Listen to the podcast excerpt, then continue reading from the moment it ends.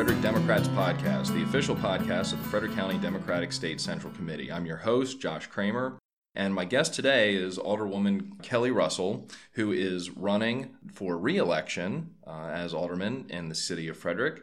And just so you know, if you're not aware, there is a city election this year. You can get information on the city elections at cityoffrederick.com slash 150 slash elections. You can even punch in your address and it will tell you where your polling station is. Early voting for the primary will be on Friday, August 25th and Saturday, August 26th. The primary election date is Tuesday, September 12th. The general election will be on Tuesday, November 7th.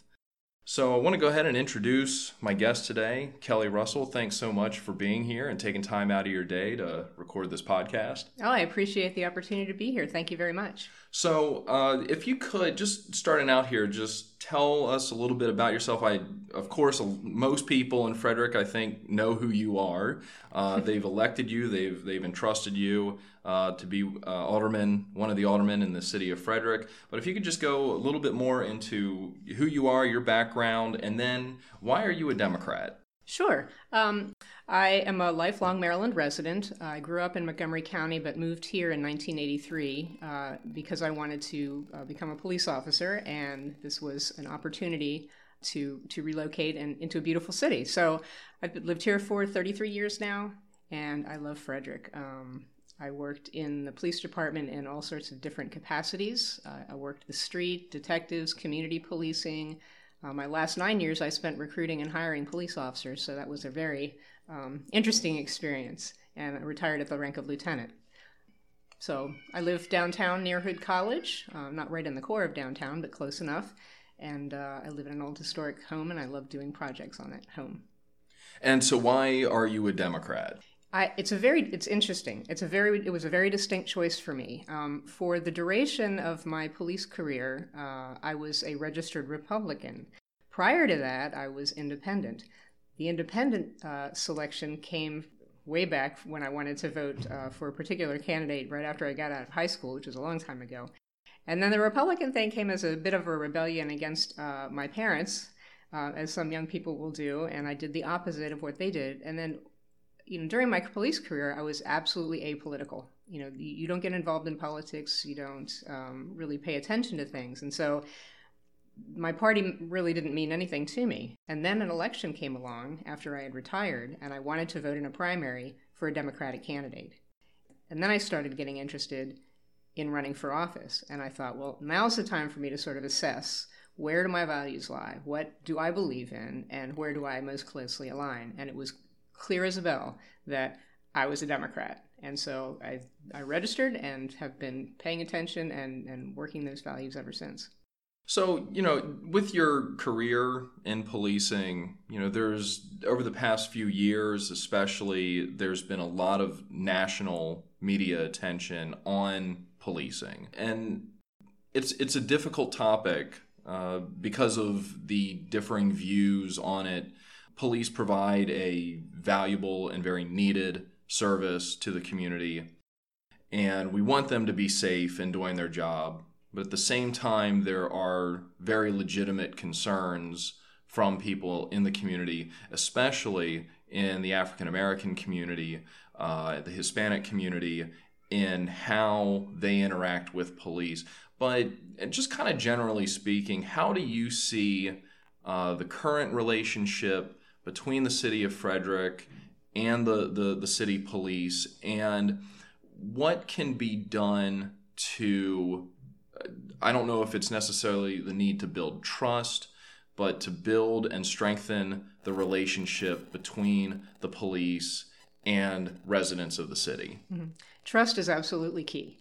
Without trust, the police can't function uh, properly and they can't support the community properly. So that's really um, the crux of it. And the, the Frederick Police Department, uh, and I may be biased um, because I, I think it's an outstanding police department, has made great strides over the years, um, particularly when we came under the leadership of Kim Dine in, in the uh, arena of community policing and taking it out of a sort of like being just a unit within the department and having it be an overriding philosophy of the department. So we went switched to a problem solving model So when we're going on calls, we're we're trying to get to the underlying issues and solve those so we're not returning and returning.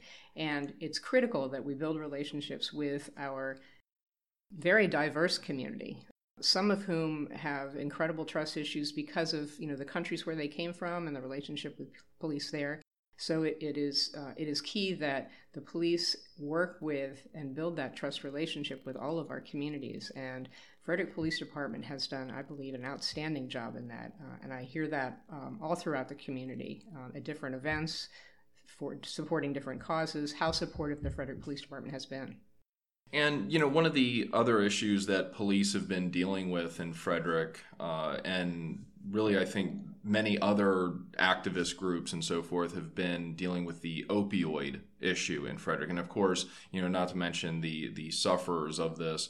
Uh, overdosing is an issue. It's putting a strain on our on our hospital uh, and, and so forth. But what what would you do upon reelection to try to and what are you currently doing and then of course what would you do in another term to address this opioid crisis that we have well, I, I, you know, we talk about an opioid, opioid crisis, but it also it, there is a lot of underlying um, bigger issues underneath that. The first thing that we can do is make sure that all of our first responders are equipped with life-saving equipment, with Narcan, with uh, what they need if they come upon a situation where somebody has ingested or ha- is overdosing.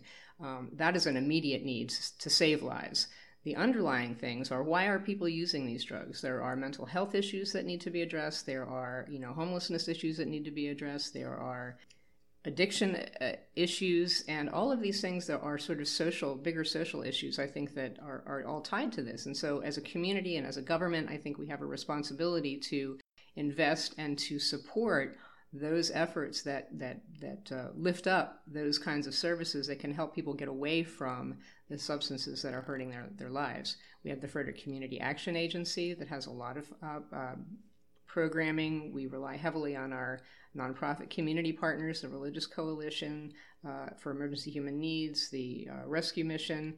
We, and we work very closely. Um, and I think that's going to be the way that, that we address this problem is by binding together and making sure that we don't let folks that need help slip through the cracks.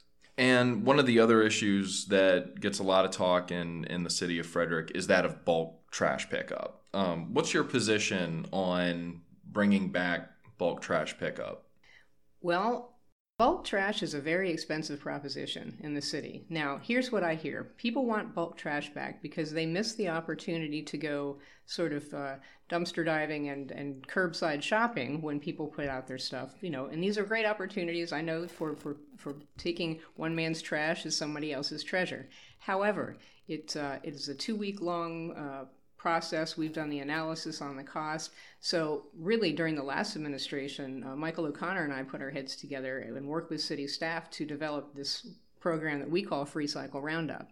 And what that does is round up all of these things that people want to dispose of. We bring in nonprofit organizations to match them with items that can be harvested from uh, the items that people don't want.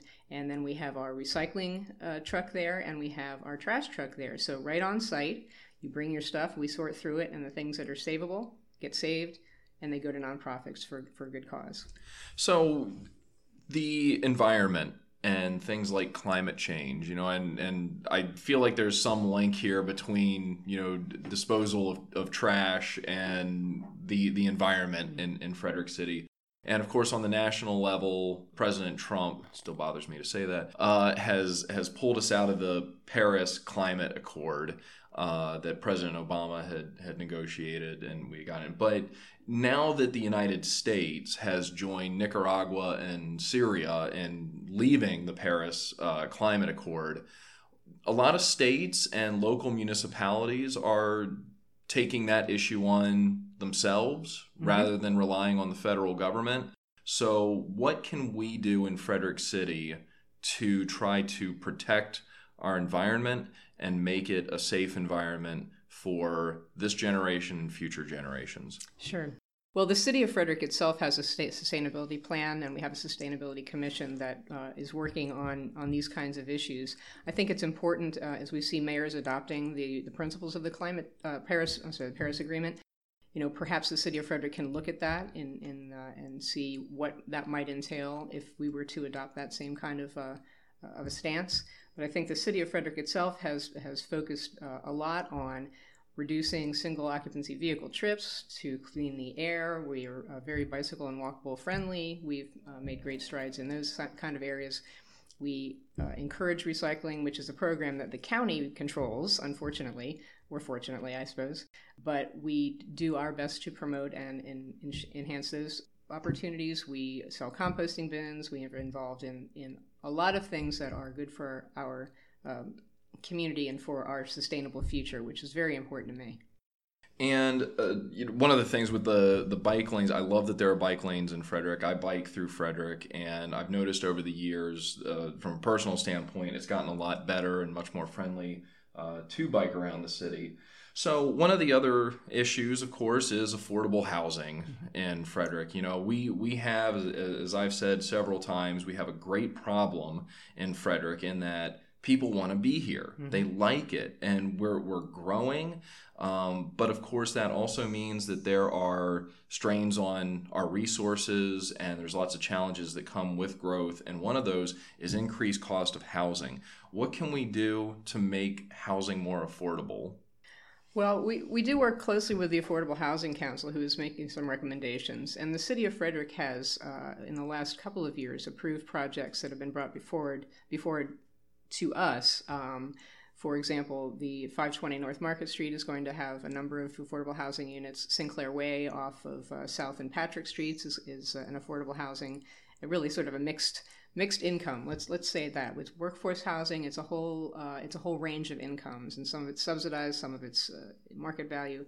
So what we want to do is is continue to engage and and and uh, take up those opportunities when they arise to to build more affordable housing and to encourage people to participate in these efforts.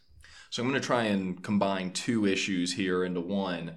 Uh, and that is the hotel, the downtown hotel and conference center mm-hmm. uh, that's that's going to be built along uh, Carroll Creek. Mm-hmm. Uh, I'd like to know your stance on that, but also I think that ties into the issue of economic growth in Frederick. You know, job creation and the creation of good jobs. Uh, do you see the downtown hotel and conference center as something that's going to help uh, create those kinds of jobs in, in Frederick? Uh, and, and how could this lead to greater economic growth? absolutely, I see it as a huge catalyst. It is a missing piece of, of uh, infrastructure, as far as I'm concerned, downtown. Um, not only will it create, you know, some, it will create jobs, all, all levels of jobs, but also it's going to create an opportunity for companies that have those high tech jobs, those really high paying jobs, to come to Frederick and to network and to to see the community that we have here.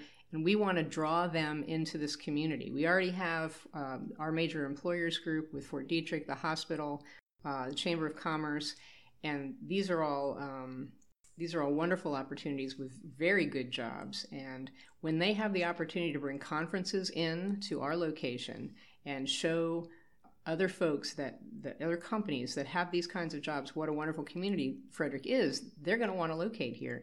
That generates jobs, tax revenue, increases services.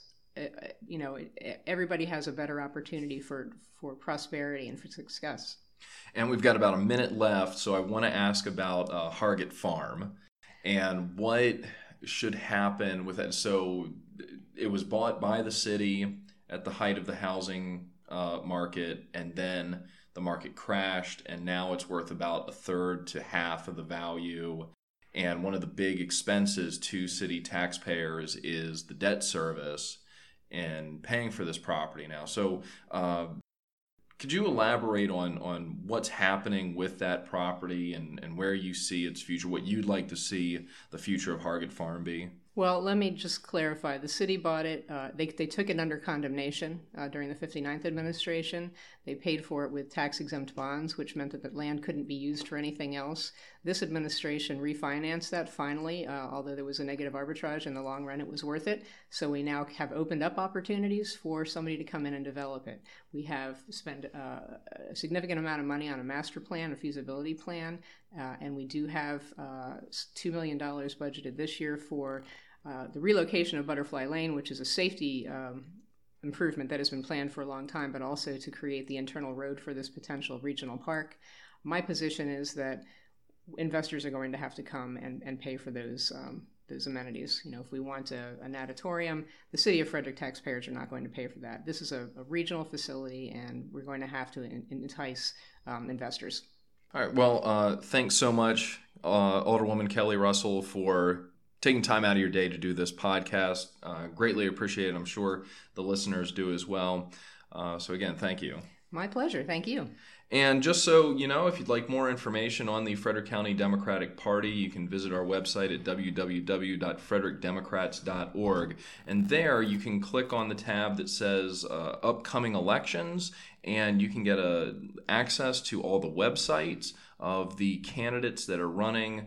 Uh, in this year's mayoral and aldermanic elections.